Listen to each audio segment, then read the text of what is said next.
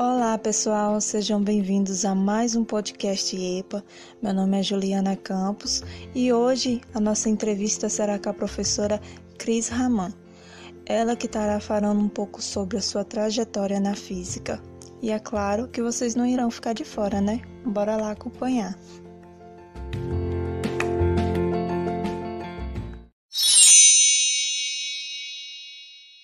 Olá, pessoal.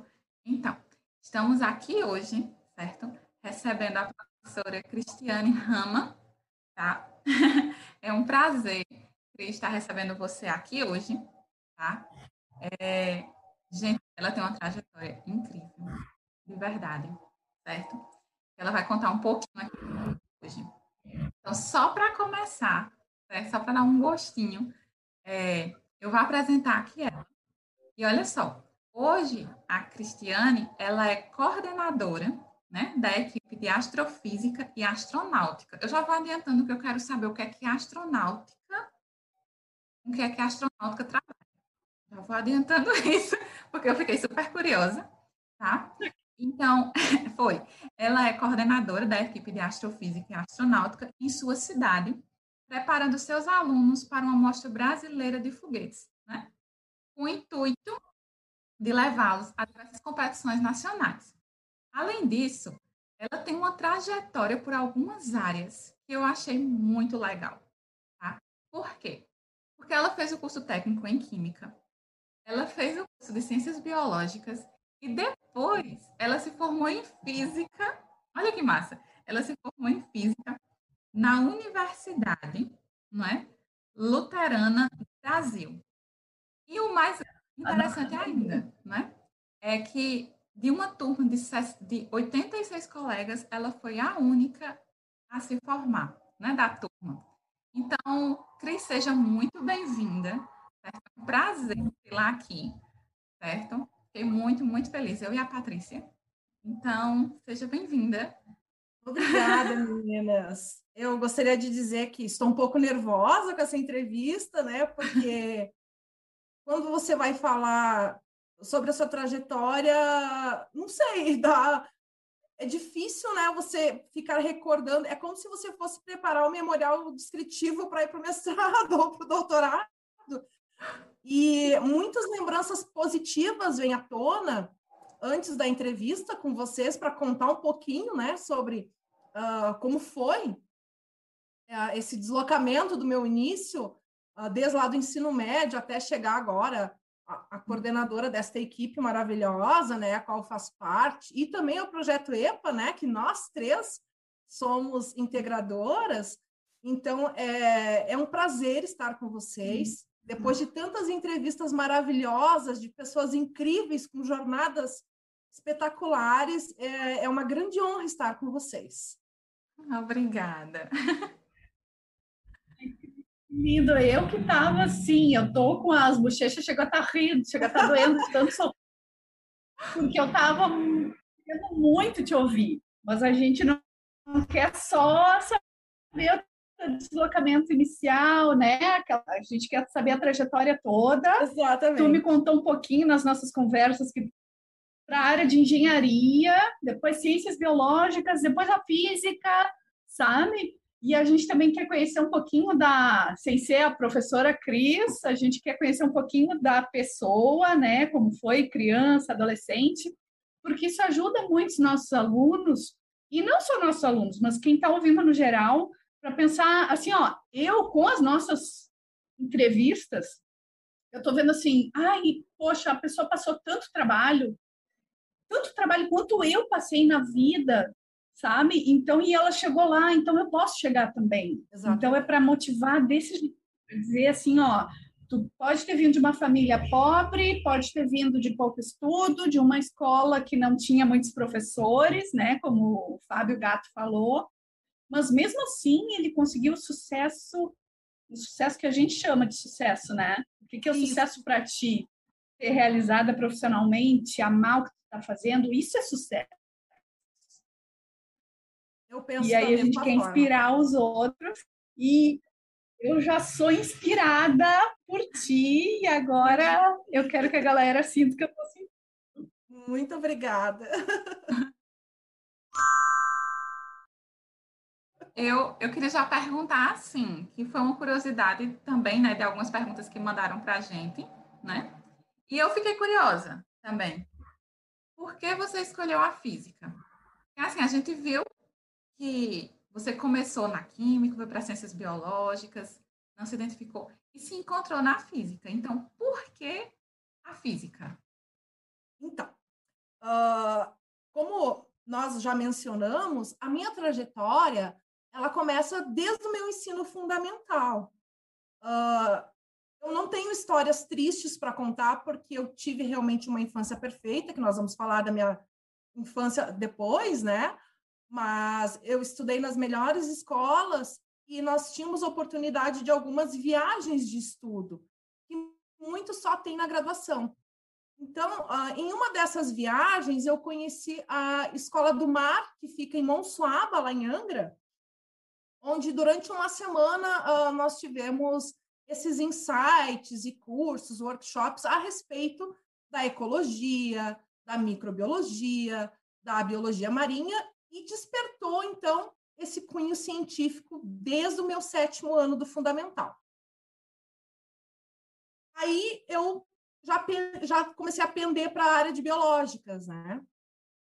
No ensino médio, existia uma grande barreira a ser destravada, na verdade, onde ou eu ia fazer os vestibulares, ou eu faria um curso técnico, que era uma grande vontade.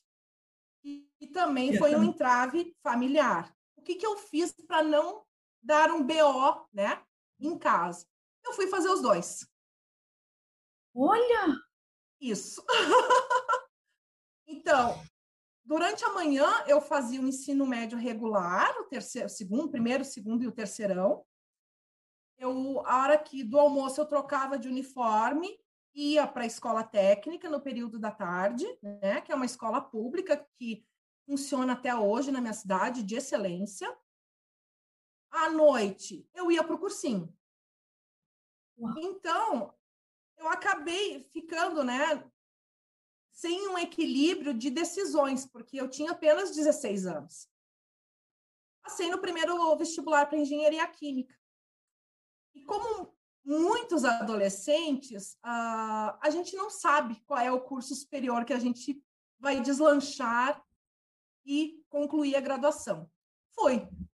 Né? A felicidade da família, que é ter uma filha engenheira, aquela coisa toda. E chegando no curso, era só um nome bonito e aquilo não me tocou enquanto pessoa, né, para seguir a carreira. Enfim, eu cursei um semestre apenas, retornei a Lages, voltei para os cursinhos para passar o tempo e tudo mais, porque né, eu tinha uma boa base. Então, foi quando eu passei para o curso de biotecnologia na Univale, que é aqui em Santa Catarina também, e uhum que é ciências biológicas, mais voltado para biotecnologia. E foi assim, foi, cursei dois semestres e eu descobri que eu estava grávida, né? Eu tinha um noivado, estava, e voltei para casa. Transferi o curso para ciências biológicas em Lages. Ganhei o meu, meu primeiro filho, que é o João Victor, que hoje tem 21 anos, concluí o curso, então, em Lages. Uh, muito feliz atuando na área de paleontologia. Isso eu não contei para vocês. Gente! Então, verdade. Aí a, a paleonto ela me despertou realmente para a pesquisa, né? Foi sensacional. Mas a minha universidade, quando eu fui apresentar o trabalho de conclusão de curso, a universidade disse que não era relativo para a universidade a minha pesquisa e barrou a minha pesquisa. E veio a primeira desmotivação. Eu não desisti, né? Eu entrei com recurso, eu disse que para mim, enquanto acadêmica, era relevante. Eles não, não tiveram para onde correr e realmente assim foi aprovado e defendi, ok. Mas o meu curso era licenciatura em ciências biológicas. Em contrapartida, tinha os estágios, né? E foi aí que eu me descobri professora no primeiro, no meu primeiro dia de estágio, a minha, a minha orientadora disse assim, não precisa vir mais. Eu disse, ah, meu Deus, né? Vou ter que fazer outro curso. Ela, ela disse, descobri, descobri hoje que você nasceu para ser professora. Então, eu eu também me descobri naquele momento porque eu era apaixonada, né? Pela em preparar essa, essas aulas do estágio, em levar novidades, levar também os resultados da pesquisa da Paleonto, falando de dinossauros, de fósseis, enfim. Foi extremamente bacana. Então, formei e depois, uh, como a universidade não engajou né, as pesquisas, eu parti para uma especialização em ecologia e em comportamento animal, trabalhando com medicações e tudo mais.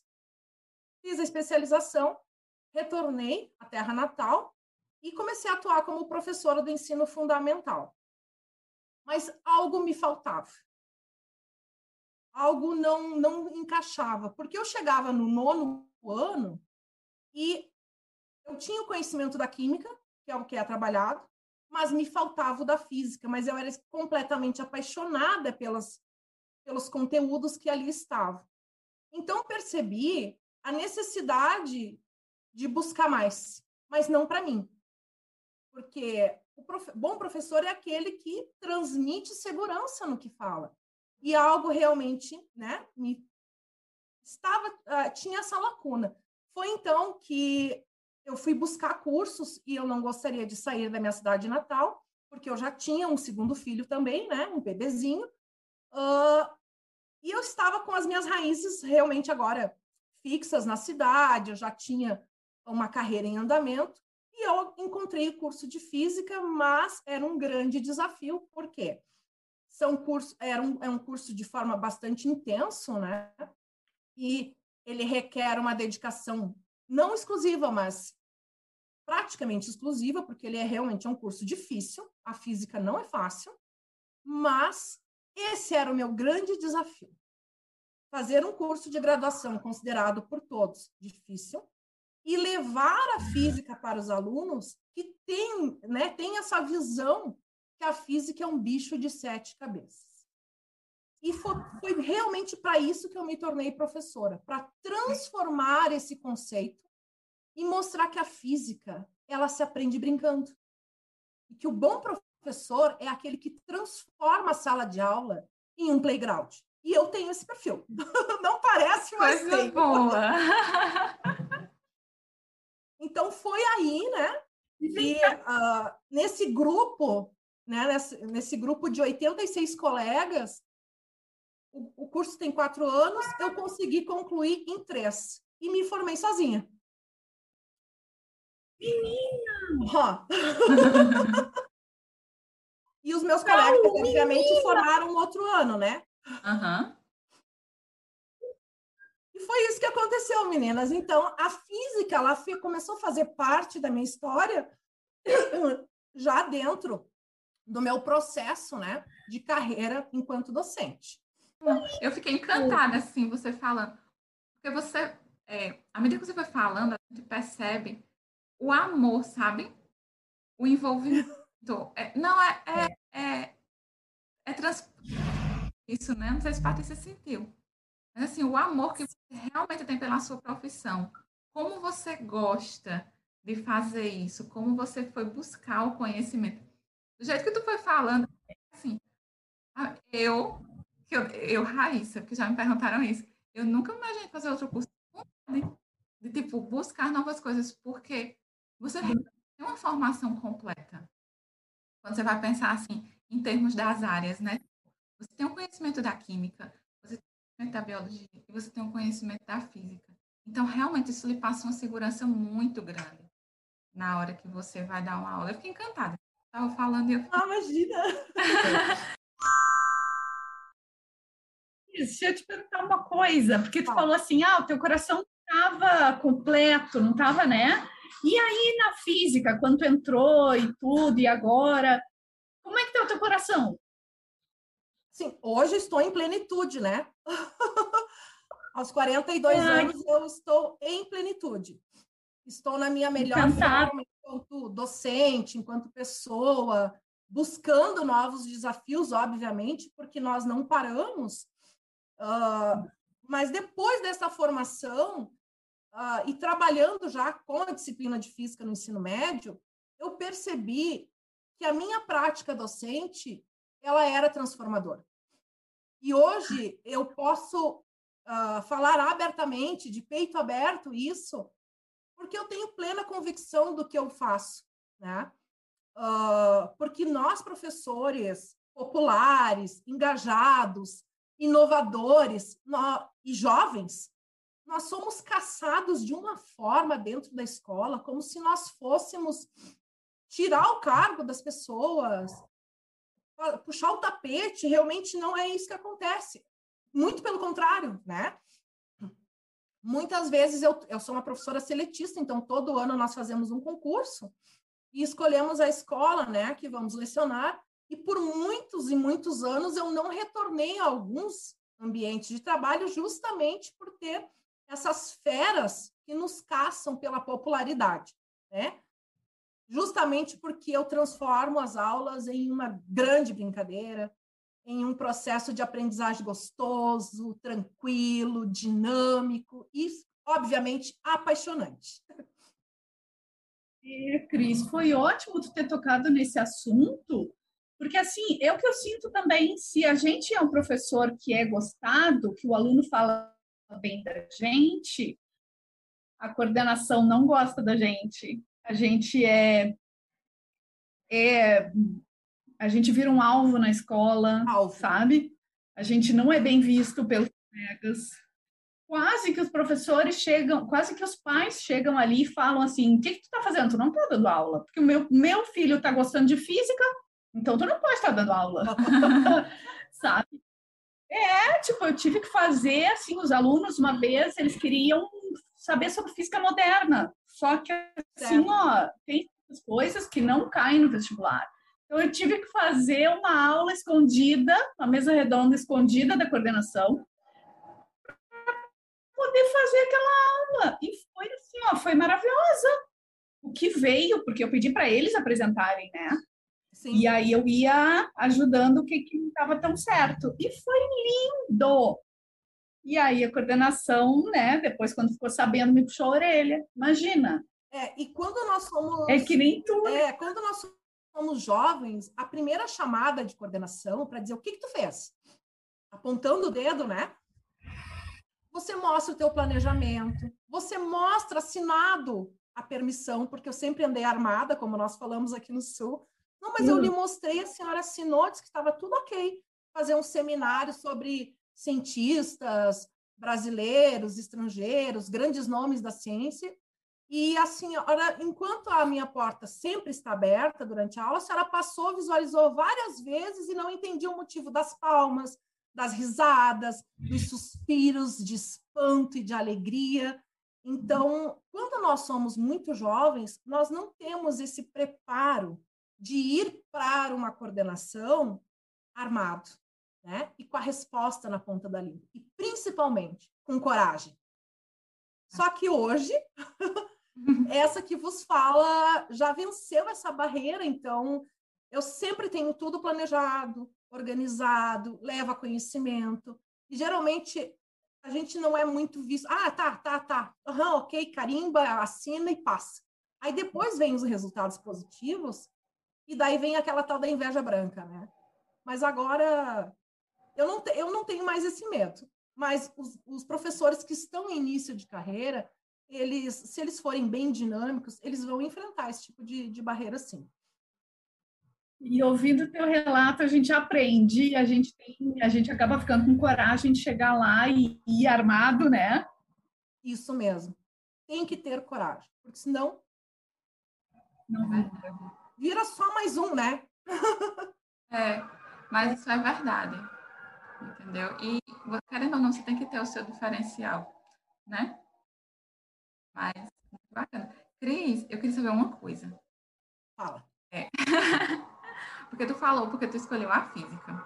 Assim, quando tu mandou o resumozinho que eu fui ler, eu fui, ai meu Deus, a, a cada, cada coisa que eu lia era uma surpresa diferente. eu comecei a entrevista falando que hoje você é coordenadora, né, de uma equipe de astrofísica e astronáutica, né? Isso. E tem como finalidade preparar alunos da sua cidade para a Mostra Brasileira de Foguetes. Eu queria Perfeito. que você falasse um pouquinho sobre essa mostra brasileira de foguetes, como é a construção, porque eu acho que os alunos eles ficam muito motivados. Aqui no Instituto, né, os alunos, quando a gente foi falar sobre essa mostra de essa construção de foguetes, eles ficaram todos encantados. Professora, como é que a gente vai construir? Como é que a gente vai lançar esses foguetes? Vai ser no campus, não vai? Como é que vai ser? Então, eu queria que você falasse isso para a gente, mas antes, eu queria que você me dissesse o que é que a astronauta trabalha. Então, a astronáutica, ela trata da construção e a operação de veículos projetados no espaço. E a astrofísica, ela também engloba tudo isso e tem a construção dos foguetes e seus lançamentos. Elas são correlacionadas. Antes de tu responder e falar um pouquinho do teu projeto, Cris, eu queria saber se o teu técnico em química se ajudou alguma coisa nos foguetes. Com certeza. Apesar da construção de foguetes que eu vou explicar para vocês, ela ser muito fácil, as aulas de química geral, inorgânica e orgânica, elas foram fundamentais para a base da construção do, do foguete e principalmente do combustível de lançamento. É, era isso que eu ia dizer. Porque eu acho que. É então, a Olimpíada, em, em geral, ela, ela é interdisciplinar, né? O aluno precisa saber português para interpretar um projeto, ele precisa gostar de artes, né? Isso tudo, obviamente, dentro da equipe a gente separa por setores e por talentos. É isso que eu vou contar para vocês sobre a Olimpíada. ah, tá. Então, eu estou curiosa para saber como é que funciona essa mostra brasileira de foguetes. Eu estou. Então, menina. Quero, como eu sou detalhista e pode ter gente que não é muito detalhista, que eu adorei o broche de foguete. Muito lindo. Eu fiz a camisa literalmente, né? então, meninas, a Olimpíada Brasileira de de astrofísica e astronáutica, ela tem de, dentro dela, desta Olimpíada existe a Mostra Brasileira de Foguetes. Então, quem não gosta de construir, praticar e lançar o foguete, tem a opção de fazer a prova teórica, que é a OBA. Assim como existe a Olimpíada de Português, de Matemática, de Biologia, enfim. Uh, ela é separada nesses dois setores justamente para contemplar a vontade do aluno na participação. Mas como que você convence um aluno, ou como a Raíssa disse, né? Como que a gente vai fazer o foguete? Vai lançar no campus, não vai? O professor ele precisa traçar algumas metas. Primeiro, ele precisa despertar no aluno o interesse pelo projeto. Como ele faz isso? Ele se planeja, né? Obviamente que existe um edital imenso todo ano, ele tem que ler com calma, se planejar, construir o projeto, levar os seus alunos e ter uma conversa olho no olho, que é o que eu faço todo ano. Obviamente que alguns alunos que já são meus, né, há alguns anos, eles já conhecem todo o meu ritual, e como vocês falaram do meu, do meu pinzinho, né, óbvio, eu não vou de casaco, eu vou de jaleco, meu jaleco é todo de foguete, eu vou com a camisa da Olimpíada, eu visto a camisa ali, literalmente, porque se eu não acreditar, como eu vou convencê-los? Eu preciso despertar, então, neles esse interesse, tendo uma conversa franca, olho no olho, depois de muito planejamento. Eu vou mostrar para eles como que vai acontecer a construção e a execução de tudo isso, para que no futuro a gente possa colher esses frutos, que é participar da fase nacional no Rio de Janeiro, com os melhores do Brasil. Mas o aluno ele precisa acreditar na capacidade que está embutida na teoria e que vai ser executada na prática. E através dessa conversa inicial, eu não chego com livro embaixo do braço nesse dia. Eu chego com foguete. Ai! Então, e a garrafa PET, pode ver que ele está sem as asinhas aqui, né? Então, eu chego embaixo do braço, esse meu jeitinho, dizendo para eles: vocês imaginam o que, que é isso? Ah, é uma garrafa PET com uma fita, professora. Não, isso é a chave para a sua entrada num projeto nacional. Esse aqui é a passagem para você sair de Santa Catarina, claro que a gente está aqui, né? Ir até o Rio de Janeiro, lançar um foguete e estar entre os melhores do Brasil. É uma grande oportunidade. Você quer? E aí que eu começo Ai. a acreditar neles. então, meninas, uh, eu mostro para eles o que, que é o projeto, que é a construção de um foguete baseado na garrafa PET, que é um, um material barato, de fácil acesso. Né? O bico nós fazemos com uma pastinha escolar, aquela que a gente pede para eles guardarem as provinhas e os trabalhos. Então, a gente faz. Uhum. A gente lacra com fita isolante, que hoje no mercado tem de diversas cores, então eles podem usar o design, a criatividade para transformar né, o foguete. As asinhas, nós usamos pote de sorvete. A tampinha do pote a gente recorta, de acordo com as orientações da Olimpíada, colamos, e a base de lançamento, onde nós acoplamos o foguete, são canos de PVC.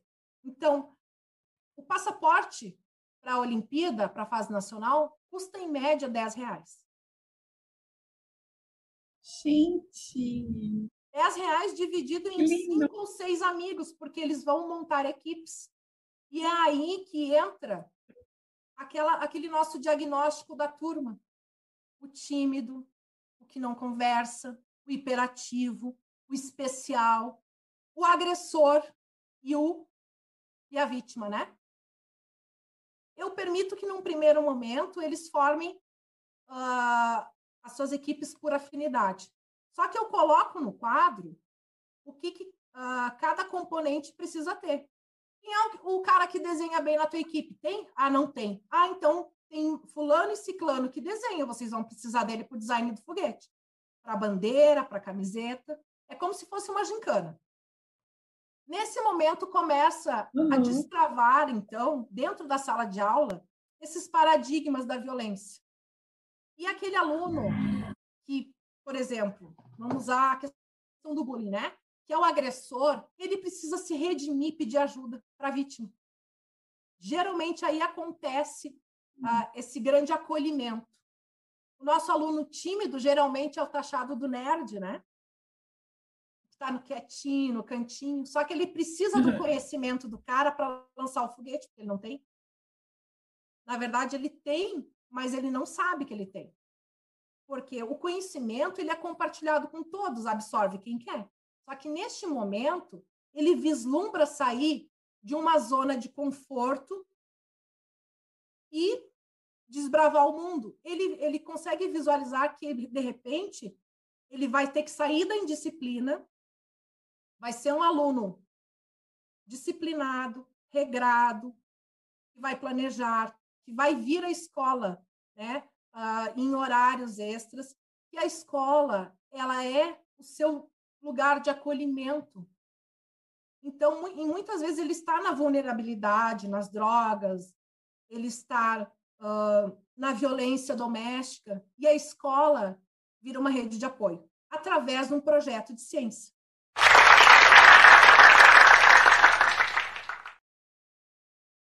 Então, uh, é através da prática que nós construímos esses valores.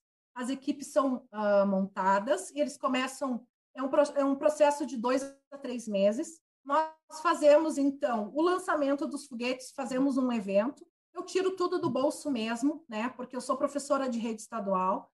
E durante esses dez anos, em nenhum momento eu me senti triste fazendo isso. Muito pelo contrário.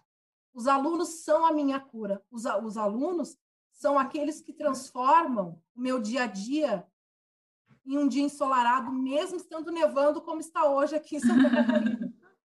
Então, os alunos, além de eles serem protagonistas do projeto, eles me tornam protagonistas da minha história e da minha carreira. E é por isso que o trabalho em equipe dentro da escola, com esses projetos integradores, dá muito certo. E a gente teve já a oportunidade de, então, de ir ao Rio de Janeiro, né, pelos alcances dos foguetinhos, participar da mostra brasileira, ficar uma semana lá com workshops, com os lançamentos, com palestras, o Marcos Pontes se faz presente, né, dando medalhas, enfim, e trazer para casa um troféu ou uma medalha ou simplesmente uh, a sensação de dever cumprido, gente, não tem salário milionário no mundo que pague isso.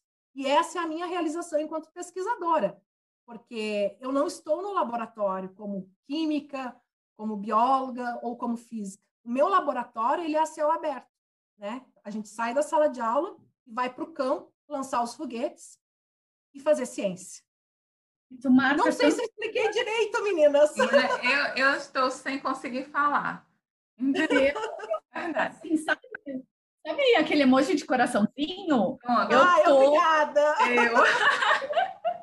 eu tô assim. Eu. Gente, que coisa maravilhosa. É. Quando tu falou um negócio, até daqui a pouco a gente vai ter que cortar, se não quiserem cortar daqui a pouquinho, mas tu falou um negócio que eu ia te perguntar e acabei esquecendo, Cris, porque eu, eu queria saber quem é o teu público, tu dá aula, né, de que faixa etária, porque eu dou aula de física, mas eu já dei aula de matemática Sim. e dei aula da quinta série, então de 9, 10 anos para cima. E é como tu falou, criança cura. E aí eu li uma frase que eu não lembro de quem é, mas é a alma é curada ao estar com crianças. E realmente. Eu podia ter dormido pouco, que eu acordava e, ai meu Deus, vou acordar cedo. Aí eu lembrava, ai, vou ver meus alunos. Uhum. Ai, mudava completamente. Correndo, brincando, já chegava na escola brincando, sabe? É, é. Era isso que eu queria saber de a escola ela é transformadora, né? Eu trabalho uh, em, com a disciplina de ciências de sexto a nono, mas exclusivamente nos últimos anos eu tenho me dedicado ao ensino médio com a física. Uh, assim como você vislumbra esse olhar né, das crianças, eu vou ter esse encontro com as minhas crianças, eu tenho essa sensação com os meus adolescentes. Quando a gente fala os meus alunos, é porque a gente ama tanto eles, tanto, a gente vai com tanto amor e uh, eles nos, nos, recebem com esse amor, que é impossível voltar para casa triste. Mesmo com alguns é. tropeços de coordenação, de direção, de colega invejoso, né? Mas eles não podem superar a alegria e a sensação de plenitude que os alunos te passam só no olhar. Ah, professora, eu só vim para a tua aula tem frase mais motivadora para um, educa um educador do que essa? Não existe. Não, né? Porque a física, a gente tem aquele perfil de professor durão, né? É. Eu sou o professor, eu sou, né? E realmente, é. uh, o meu perfil não é esse. Eu até tentei, sabe, gente? Mas eu sou uma palhaça, eu, as minhas aulas tem piada, tem diversão, tem risada, e isso também transforma os meus dias mais leves, né? Então, quando o aluno, agora em pandemia, então a gente não pode abraçar, a gente não pode beijar, não pode dar um afago, porque muitos vêm dessa situação também de violência doméstica e no, encontram no nosso colo, que a gente chama um colinho de mãe, esse carinho. Então, durante a pandemia também está sendo um pouco difícil, mas a educação transforma. É, não existe outra explicação para isso. Cris, tão bom te ouvir, porque assim, sou professora palhaça, né? E às vezes eu me sentia culpada. Eu digo, não, eu estou fazendo alguma coisa errada, porque não. os meus alunos estão entendendo e estão gostando. E... Cris, então, eu estou vendo atrás de ti, tem algumas coisinhas, tem um bonequinho, uma bonequinha aí, me mostra isso, conta pra gente o que, que é isso. Então, uh, são lembranças, souvenirs de Olimpíadas uh, que nós fizemos uh, aqui na nossa região. Toda Olimpíada ela requer um planejamento muito grande e, como eu disse para vocês, dentro da equipe existem alguns talentos que são diagnosticados na hora da montagem. para quebrar todo o gelo, né? Da aula de física do professor Durão, eu me apresento, obviamente que eu não tenho nenhum problema com disciplina, nenhum. Eu tenho 100% de aproveitamento na questão de, de empatia com os alunos. E eu descobri isso sendo uma professora não rígida, uma professora séria, que brinca na hora certa, e levando alguns, ah, alguns objetos para a aula para quebrar o gelo. Então, na primeira aula, eu pergunto para eles se eles gostam de assistir séries. E eles, ah, tá, né? Eu mostro para eles um cara. Amei! Quem é? Quem, vocês conhecem? Ah, muitos conhecem, porque o, o Sheldon ele é insuportavelmente engraçado. Mas ele detém o conhecimento, né? E a gente se, a gente se encontra nele nos personagens que fazem parte da vida do Sheldon, porque a, a história do Sheldon até tem a série dele pequeno agora, né? É.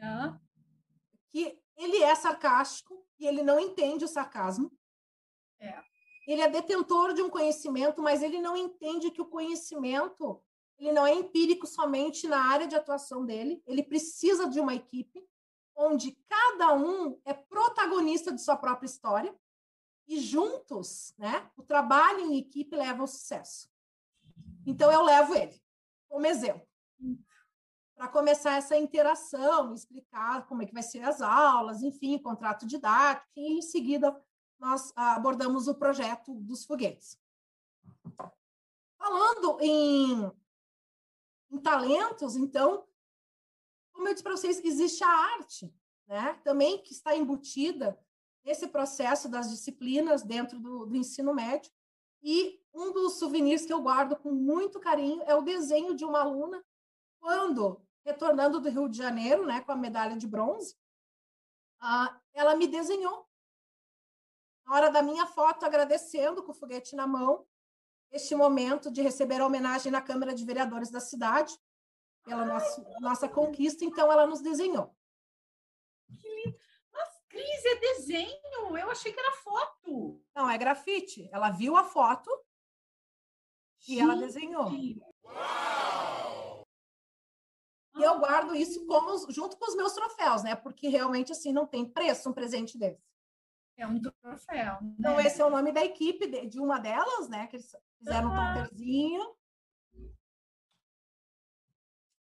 Depois a gente mandou fazer uns foguetinhos para colar nos cartões de agradecimento de pessoas que nos ajudam, ou para mandar um convite para alguém.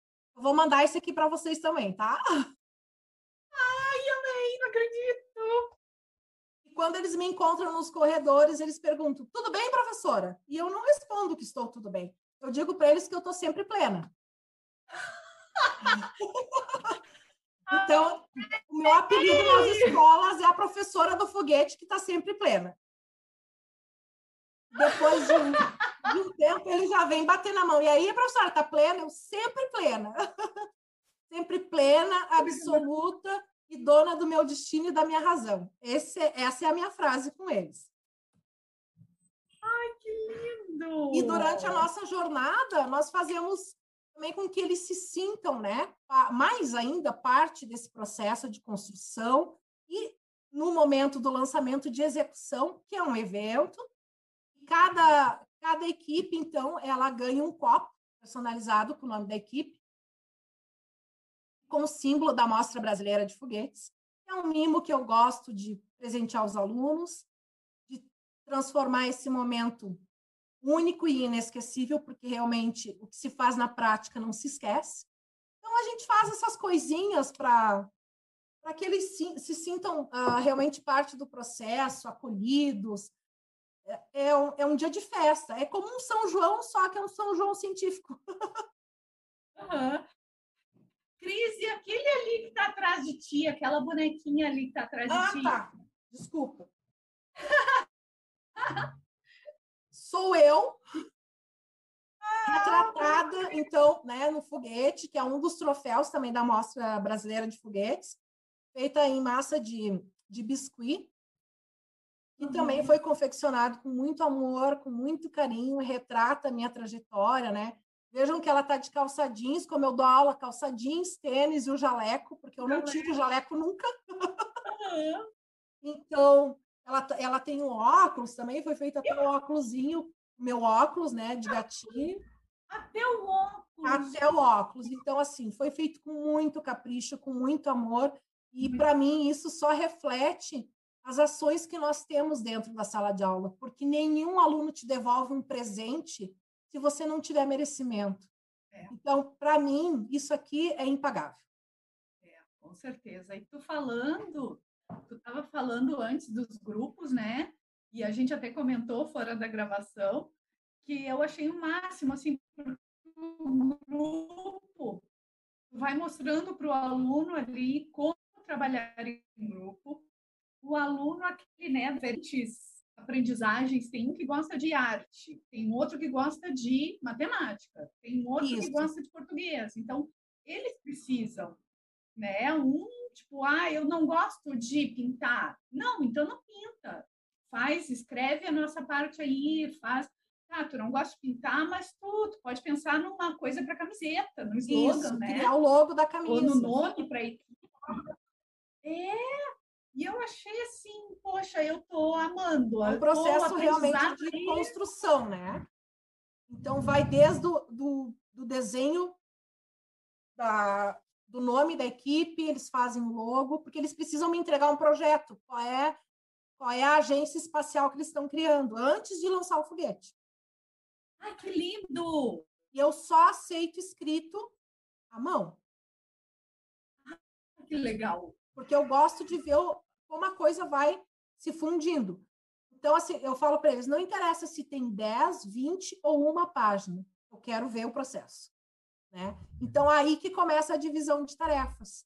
Então, um vai fazer o foguete, um vai pesquisar a parte de reação química para fazer o combustível, né, que é bicarbonato e vinagre, e vinagre mas eles precisam ver a concentração, a quantidade, então entra aí a química, e eles precisam, neste momento, marcar uma reunião, como nós estamos fazendo, né, uh, via Meet, então eles precisam ter uma organização estratégica de como que essa uh, empresa, né, ou essa agência espacial vai funcionar até o dia do lançamento. Quem vai ser o piloto? Porque nem, não é todo mundo que vai lançar o foguete. Então, alguém tem que ser o piloto. Mas para o foguete lançar, para o piloto lançar, ele precisa de uma equipe de apoio. Então, alguém vai organizar o lanche, alguém vai organizar as camisetas, alguém vai organizar o mascote, alguém vai desenhar né, todo esse processo, o logo da agência, porque todo astronauta ele, ele vai com pet, né? É. Então, eles precisam desenhar. Ah, mas precisa gastar para fazer a camiseta? Não. Aí entra a química. Cada um. Vamos decidir. Todo mundo tem camiseta branca? Tem. Então, eles vão levar, vão, vão fazer uma aula prática, vão pintar, vão inventar aí como que eles vão passar esse desenho para a camiseta, serigrafar, enfim. Daí, é como diz o ditado: eles que lutem, né? Porque eu dou o peixe, eu dou a vara. O peixe eles têm que trazer assado. Que lindo, meu Deus! Que, meu Deus, que magnífico! é, é um processo moroso, então por isso muitos professores não gostam de participar. Mas ele realmente assim é um divisor de águas dentro da escola, principalmente na, na transformação da história de vida desses alunos que participam, né? É, sozinha tu faz uma feira de ciências, né? Isso, é uma e feira. Veja que lindo. É exatamente lindo. isso, é uma feira. Estou encantada, meu Deus. Tá. E a Raíssa, se me permite, eu tô uhum. monopolizando tudo aqui, que eu tô apaixonada. A Raíssa tá quieta. Eu estou só, só ouvindo. Eu acho que eu já falei até demais. Mas... Estava me falando que tu tem aluno de inclusão. Me tem. conta isso. Então, uh, para fazer inclusão dentro da ciência, ele é um outro, é um outro desafio, né? Então, esse ano eu a pandemia me deixou realmente assim muito assustada psicologicamente. E eu me afastei um mês das escolas porque eu estava com pânico. E eu tinha duas opções. Ou eu levantava, voltava ativa e enfrentava, ou eu parava de vez. Foi aí que surgiram duas pessoas na minha vida. A primeira delas foi o professor Farinaldo, tá? professor Farinaldo faz parte da minha cura, vocês também. E ele começou, ele me mostrou o projeto, nós tivemos uma reunião via Meet, eu contei minha história para ele. Eu estava no auge do meu pânico, ele nem imagina isso. E foi aquela conversa para mim foi meu start. Você precisa voltar. Os teus alunos precisam de você. Os meus alunos me chamavam em né? Professora, a gente não tem professor de física, ninguém é formado para dar aula e não tiveram professor. E foi também quando apareceu uh, este menino chamado Paulo o Paulo é deficiente auditivo. E desde os quatro anos de idade, ele vislumbra as estrelas como seus melhores amigos. E a mãe me conta a história dele. A mãe é estudante também de enfermagem, ela já é fazendo técnico, ela é auxiliar de enfermagem, agora faz o técnico, voltou a estudar também. E ela disse para mim que o sonho do Paulo era participar da Olimpíada. Então eu fui ter esse contato com ele e eu descobri que o Paulo é um gênio. Sabe aqueles alunos assim que. Paulo, você gosta de astronomia? E ele foi me mostrando tudo que ele tinha. Paulo, vamos fazer a prova? Vamos, professora, já estou estudando. Sabe? E ele foi muito bem na prova. Eu não posso falar o resultado ainda, porque não saiu, né? Mas eu já sei o gabarito, então. Ele vai para os cabeças. Uau. E agora, nas férias, ele estava um pouquinho obsoleto, a mãe comprou um telescópio. E ele, tá, ele está simplesmente encantado e realizado, né? Usando o seu novo telescópio. E também, ele disse, professora, eu queria construir também um foguete. Aí tá, eu mandei para ele o material, disse, ah, se ele fez a prova, ele não vai ter interesse em, em fazer o foguete, né? e simplesmente a mãe me manda aquela foto aquele foguete. Um design impecável, com as cores do Brasil. E eu disse, mãe, vai lá, a professora voltou, né, de, de licença, então Paulo e o professor Farinaldo do Projeto EPO foram a minha cura, eu retornei para a escola, muito bem recebida, e é, Nesse momento, ele chega na escola para tirar foto com foguete, ele está com o moletom da NASA, ele está, sabe, todo aparamentado, então eu me enxerguei nele. Meu Deus, ele realmente está vestindo a camisa também do sonho, né? E concretizando. Então, o Paulo, ele faz parte dessa da, da inclusão, né, como a gente fala, mas ele ele representa muito mais para mim. Ele representa o despertar, né, um novo horizonte para continuar a planejar, construir e executar. E ele é um fruto de todo esse esforço dessa jornada espacial. Então, sempre quando eu deixo um recadinho para eles na, na plataforma, eu digo beijos espaciais da professora Cris, né? Porque eles são as estrelas da minha constelação. E o Paulo é uma delas.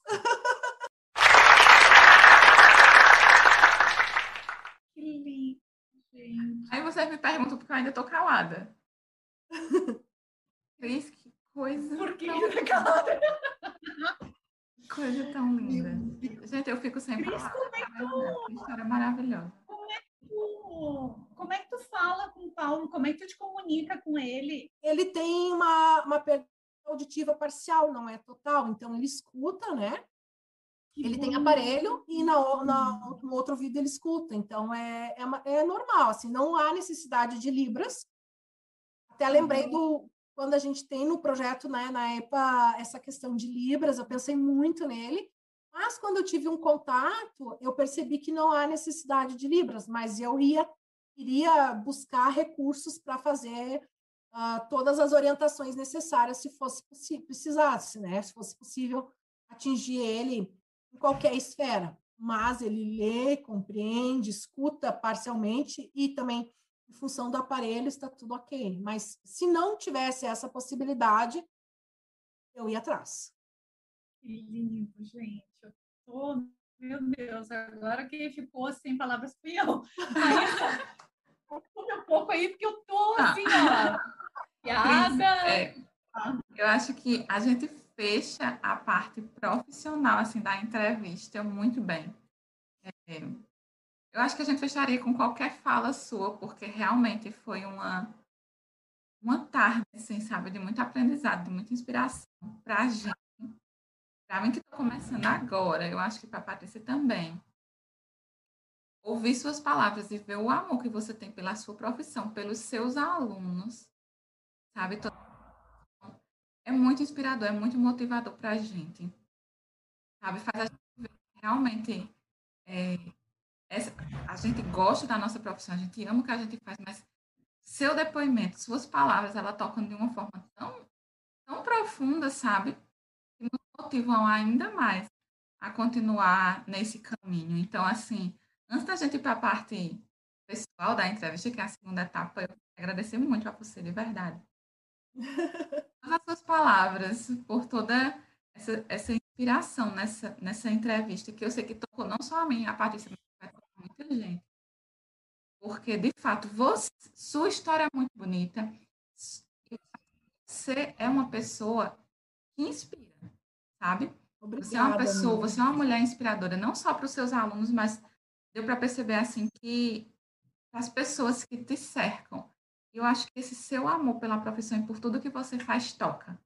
Toca de verdade a gente, a gente percebe que a gente pode fazer sempre algo mais, sabe? Buscar algo mais para levar para os nossos alunos. Então, muito obrigada.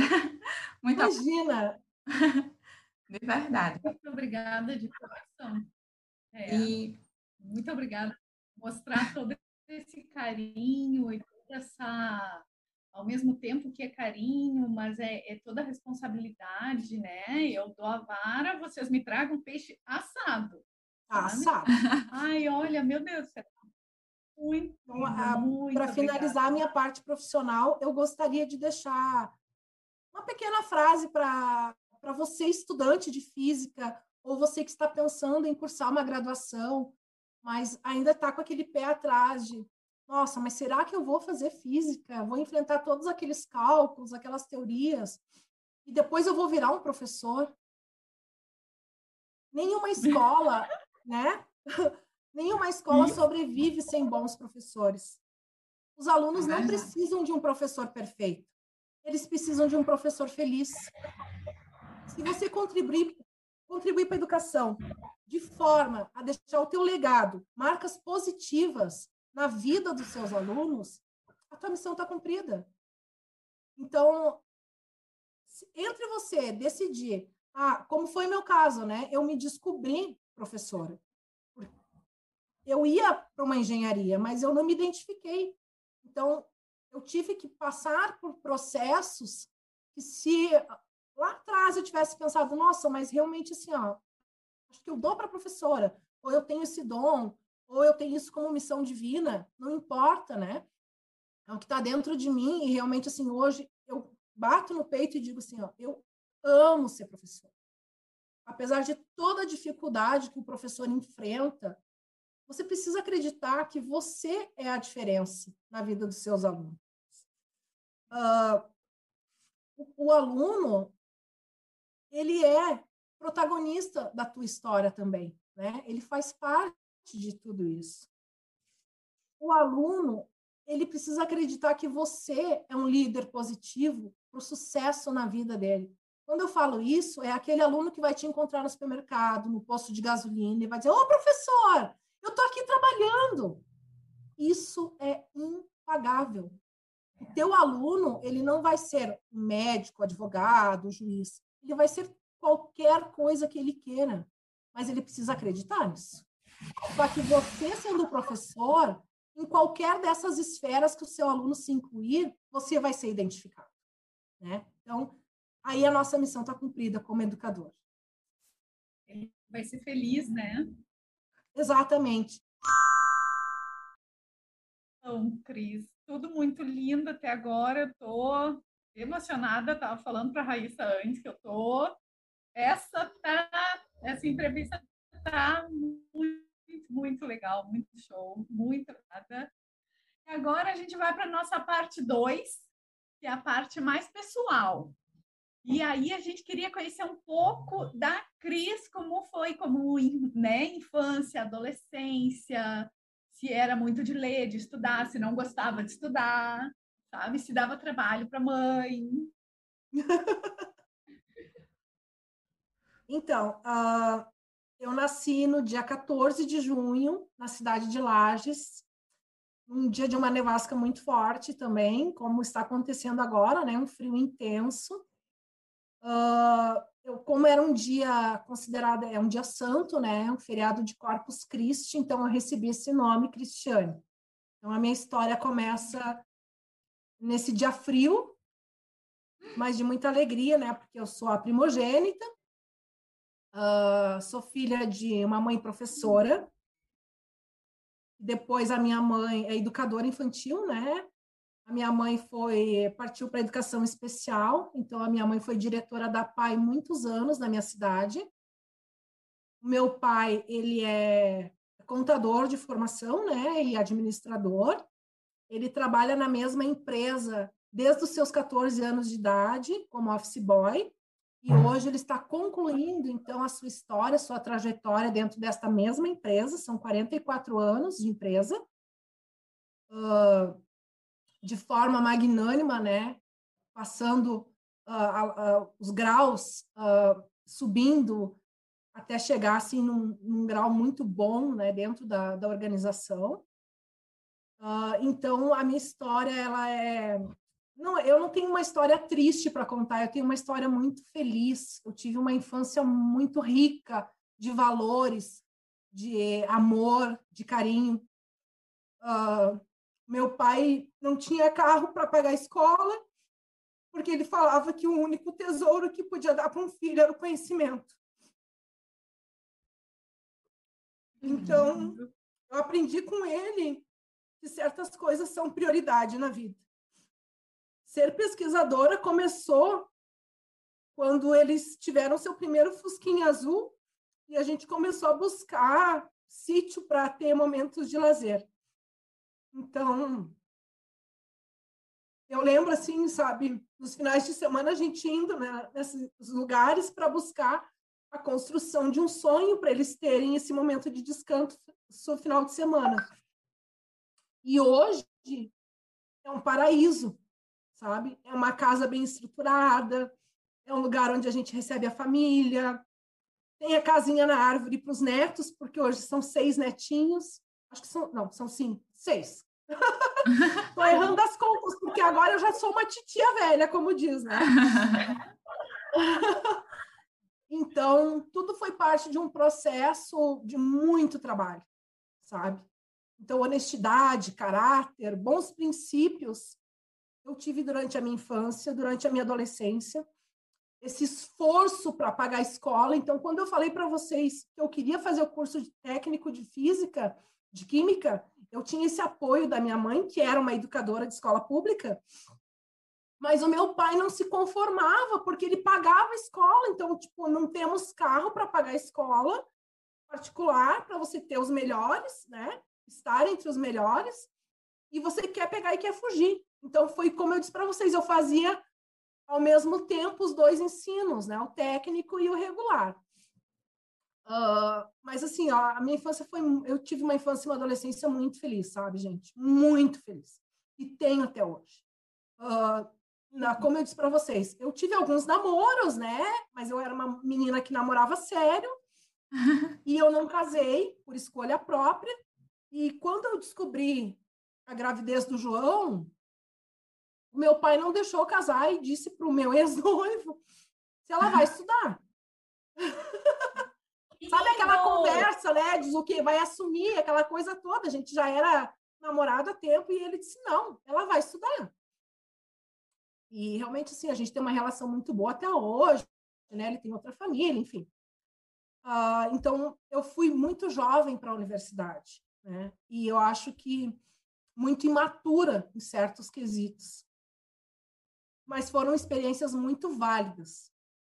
Imagina. Então, a minha, a minha infância é, e a minha adolescência é rodeada nessa coisa de meu pai sair muito cedo, voltar à noite, não ver o nosso desenvolvimento, né? Meu e dos meus irmãos, uh, em busca do pão de cada dia, da minha mãe está fazendo a diferença na educação dos menos favorecidos, porque a minha mãe sempre trabalhou em escolas de periferia assim muito rasa, sabe? Então, vem daí também essa minha inspiração para fazer a, a, diferença na vida das pessoas. Porque eu tive tudo, eu tenho tudo. E eu tive o melhor, que foi vindo deles. Depois, uh, já estabelecido em Lages, depois da graduação, da especialização em biologia, aquela coisa toda, eu tive um outro relacionamento, tive um segundo filho, também não deu certo, né? Porque eu não sou uma pessoa fácil. eu sou muito dinâmica, enfim, né? Eu gosto muito de ler, eu gosto de ter meus momentos relax. Eu sou uma pessoa muito zen, né? Eu sou uma pessoa muito espiritualizada. Eu acredito que existem outras esferas além das, das nossas galáxias, estrelas e planetas, em tudo que eu trabalho, na minha vida terrena, eu também tenho uma vida espiritual, muito bem resolvida, por sinal. Então, foi quando eu tive o Diogo, o Diogo também foi um divisor de águas na minha vida, porque o Diogo, ele é. Meu filho também é especial, né? Ele foi diagnosticado com TDAH, ele tem altas habilidades. E uma criança com altas habilidades ou superdotação, como queiram entender, né? Que é o diagnóstico dele, é uma criança que requer um cuidado assim bem específico, né? Porque ele tem as suas manias, ele tem uh, uh, peculiaridades alimentares, então ele é, é um, um, é um ser de luz, é um, um, filho incrível, né? Que tem 10 anos hoje. E o meu mais velho é, também é, é luz da minha vida, meu mais velho hoje tem 21 anos, e ele acabou de concluir o curso de gastronomia. Então, eu já tenho um filho formado e um filho chefe. ah, e é, meus filhos são tudo, né? São realmente assim a minha base, o meu amor, o meu carinho é, é por eles, é por eles que eu vivo, pelos meus alunos. E é isso, gente, estou emocionada. Que coisa linda, Cris. Que lindo, sinta-se abraçada. Sinta-se abraçada, de verdade. Para te, te respirar um pouquinho, aí eu vou aproveitar e vou falar eu tenho três dúvidas. Uma não é dúvida, é o que eu vou falar agora. Tu falou assim, ah, eu tive tudo, eu tenho tudo. Que é tudo de mais lindo que os pais podem dar, que é amor, carinho, educação, afeto, mostrar para a gente Estrutura, o caminho né? certo das coisas, né? Não é tudo de dinheiro que hoje a, tá, tá, a adolescência está meio complicada, né? Então é Isso. é tudo de certo, tudo de correto, tudo de lindo, né? Que é amor, atenção, educação, valores, afeto. né? Educação vem de casa, ela vem valores, exatamente, né? Seus pais te mostraram, ah, olha, a gente não vai ter um carro, mas a gente vai te dar educação que é muito mais, que vai muito além. Isso. Né? E outra, eu queria saber como tu foi para física e teus pais que, que teus pais falaram quando foi para física? Como foi a reação eu fui, Eu fui para física já mais velha, né? já mais velha, então foi um, comuni um comunicado e obviamente assim eu tive todo apoio porque eles precisavam ficar com os meninos para mim, principalmente com o Diogo Augusto que tinha dois aninhos na época mas os meus pais estavam numa cidade próxima, né, à universidade, então o que me facilitava muito essas viagens semanais ou mensais, de acordo com a demanda da universidade. Então eu tive todo apoio, todo apoio. Eu realmente assim, ó, em todos os momentos, em todas as decisões, eu sempre tive apoio. Isso fez muita diferença na minha vida. E a terceira coisa é, desculpa por sorri quando tu falou que teu filho tem TDAH, né? Que é uma característica dele.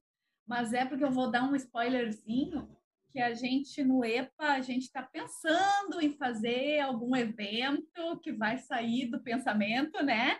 Sobre TDAH, essas coisas assim, sabe? Como agir com um aluno em sala de aula, enfim. É um spoiler bem spoiler, tá? Bem spoiler. Não... O Farinaldo vai puxar minhas duas orelhas quando ele. Vai, vai. Ai, meu vai. Deus. Ai, meu Deus.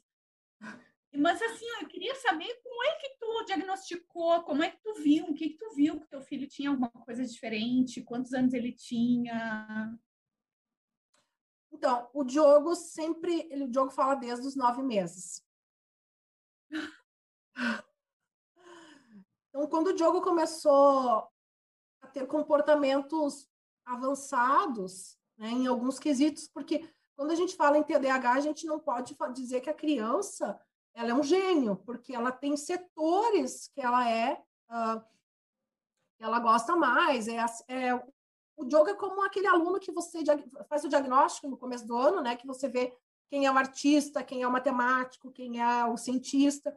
Então, o TDAH também é assim, uh, que é o caso do Diogo. Então, uh, aparentemente, para mim, aquilo era normal, porque convivia eu, ele e o irmão, a mãe uma professora, fala mais que o homem da cobra, como a gente fala aqui no Sul. Então, para mim era normal, sabe? Eu não, não tinha percebido é, essas diferenças no Diogo. Mas, quando ele foi para a escola, percebeu-se alguns detalhes assim de convivência. Ele convivia bem até os quatro anos, com os coleguinhas da creche e tudo mais. Só que depois, uh, a partir do quinto ano, que eu via que ele começou a demonstrar assim, não gostar muito de barulho, de aglomeração, seletividade alimentar, né? Porque eles têm, então tem semana assim, ó, ele vai comer só sanduíche. Tem semana que ele vai comer só arroz e feijão. Tem semana que ele vai querer comer só carne. E isso eu fui descobrir investigando, né? Quando eu fui no neurologista fazer os exames e tudo, porque eu percebi que agora, depois dos oito anos, isso ficou, alguns sinais ficaram gritantes, né? Principalmente essa questão de não conviver muito com o outro, assim, ele, ele escolhe, ele precisa confiar em quem ele vai conversar, dar atenção. Ele é um excelente aluno, mas, por exemplo, ele é apaixonado por geografia e ele odeia a educação física. Eu? É. Eu na vida. Então, para mim, isso é normal. Mas, uh, ele é, uma, ele é absolutamente normal, né, gente? Mas, assim, ele tem um diagnóstico porque algumas peculiaridades sociais não condizem. Então, eu fui atrás uh, só realmente só para constatação. Nada que impeça o desenvolvimento dele enquanto criança e futuramente enquanto adolescente, né? Só porque o, o nosso contato, o, o nosso dia a dia não mudou em nada. Só que existe um laudo. Mas também, meninas, é, dentro do meu campo profissional, isso mudou a minha, a, a, minha visão com alguns alunos, né? Porque uh, alguns alunos são indisciplinados por, em função, né? Outros são inteligentes demais e não são compreendidos, fazem atividade muito rápido. Então, o professor sempre tem que ter aquele plano A, B e C, atividades A, B, C, D e E, que eu sempre tenho na manga, porque esses alunos eles se sentem incompletos. Então, a gente tendo um exemplo em casa, a gente também pode agregar isso na carreira, né? Sem dúvida. Que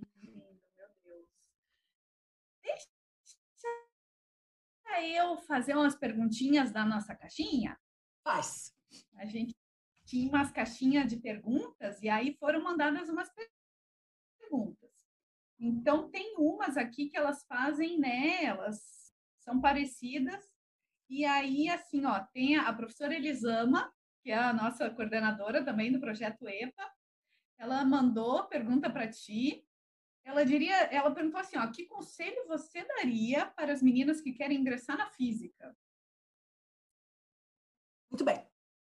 Uh, existe um, um movimento muito grande agora chamado Mulheres na Ciência uh, por muito tempo, a mulher dentro da ciência, ela sofreu muito preconceito, né, por ser um cargo extremamente masculino, como muitos dentro da sociedade. E ao longo dos, dos últimos anos, as mulheres têm feito uh, muito progresso, mostrando a que, a que vieram, a que viemos, né? E,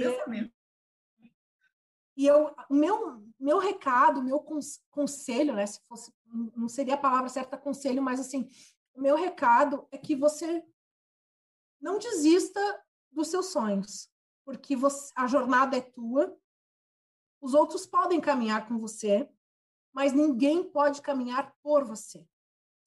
Então, não deixem que pessoas façam com que você desista dos teus sonhos. Você precisa acreditar, lutar por eles, e certamente um dia você vai conquistar o seu lugar ao sol e vai lembrar que tudo começou de um pequeno insight. Eu vou fazer ciência, ou eu vou ser uma professora de física, de química, de biologia, de matemática, enfim. Mas a jornada é sua. Então, o primeiro passo, ele precisa ser dado. E dentro da ciência existe N possibilidades, é um leque muito grande. Mas ele precisa acontecer, né? Nós precisamos perder o medo de enfrentar uh, todo esse mercado masculino que existe dentro da ciência, porque existe mesmo. É tanto que tem uma, uma foto, acho que é da Mary Curie, que está só ela, né, com os grandes é. os grandes da época, não é mesmo? Então, que, que esse retrato ele sirva de espelho para você. Você pode estar nesse retrato futuramente abraçada a outras grandes mulheres. Porque todas nós somos grandes mulheres. Nós somos fonte de inspiração para tantas outras. E às vezes a gente não sabe disso, né? Mas nós precisamos acreditar. Amém. O primeiro passo é esse. Amém. É. Sim, eu vou com medo mesmo, porque eu não consigo, né? Tô com medo. Assim, não tenha medo do novo. Estufa o peito e é agora vai, ou agora. Vai, vai, com medo, e vai com medo e, e vamos embora. É, e vamos embora, que no meio do caminho a gente perde o medo e nem percebe. Exatamente. É. Não sei se tu conhece a menina Elisandra Santos. Elisandra mandou pergunta para gente. Perguntou assim, ó, por que astrofísica? E eu, observação, é o que eu quero! é o que a gente acabou de falar, né? É sobre você ser inspiração. É. a astrofísica, ela surge na minha vida como um acontecimento do dia a dia através de um e-mail, de uma propaganda da Olimpíada.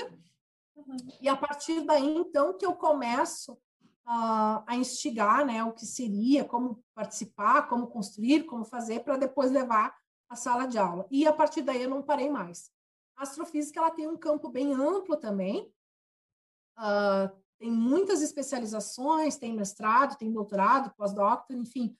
Uh, é um caminho é um caminho muito lindo, mas você precisa decidir se você vai para pesquisa ou vai para educação, não é? No meu caso, eu embuti a astrofísica dentro do meu campo profissional docente. É. Boa sorte como astrofísica. Pois é, né? Com a gente. Estamos aqui. E a mesma Elisandra te perguntou também, e outras também, né? O que te fez escolher física? Que aí eu acho que já respondeu um pouquinho, né? Mas aí só para marcar a perguntinha dela. É, é a, a, a, escolha da física foi em complemento à, à necessidade né, de buscar novos horizontes dentro do, do meu campo de atuação. Eu já tinha outra, outra graduação, então eu fui buscar para poder agregar né, mais valores a, ao que eu acredito e ao que eu leciono. Então, eu preciso do conhecimento para poder compartilhar, e foi por isso que eu fui buscar a física. E, claro, pela paixão, né? Despertada. E tem uma outra, que foram os teus alunos que mandaram, que eu achei máximo. Foi como é que tu. Ai, como é que era a pergunta? Mas é assim, ó, como é que tu faz a mágica de querer que. de fazer com que eles se apaixonem por foguetes. Eu adorei a mágica, sabe? Que mágica é essa que tu faz? Ah, não existe mágica. Existe um despertar, né? Primeiro, como que se desperta? Eu contei para vocês, chegando com o foguete embaixo do braço. Despertar a curiosidade. uh, provar para eles uh, que eu acredito no que eu faço e que eles são capazes também, porque nós somos uma equipe. Uh, eu projeto a minha autoestima na minha aula para com eles. Eu torno a sala de aula acolhedora. Eu sou honesta com eles. Então, o que eu não sei, eu vou buscar. Vamos aprender juntos. Uh, eu consigo ter uma aula totalmente disciplinada, sem ser rude, sem ser brava, né? Sendo amorosa, carinhosa, mas firme, sempre firme.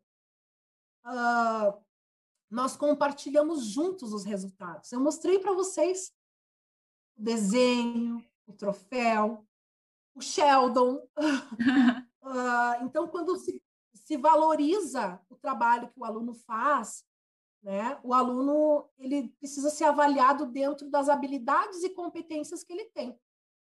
Ah, mas ele não é bom em, em cálculo. Mas ele não só ele não é feito só de cálculo, né? Ele é um exímio desenhista, ele é um exímio literário, enfim. Então cada um tem um talento, tem uma habilidade e é isso que a professora enxerga neles.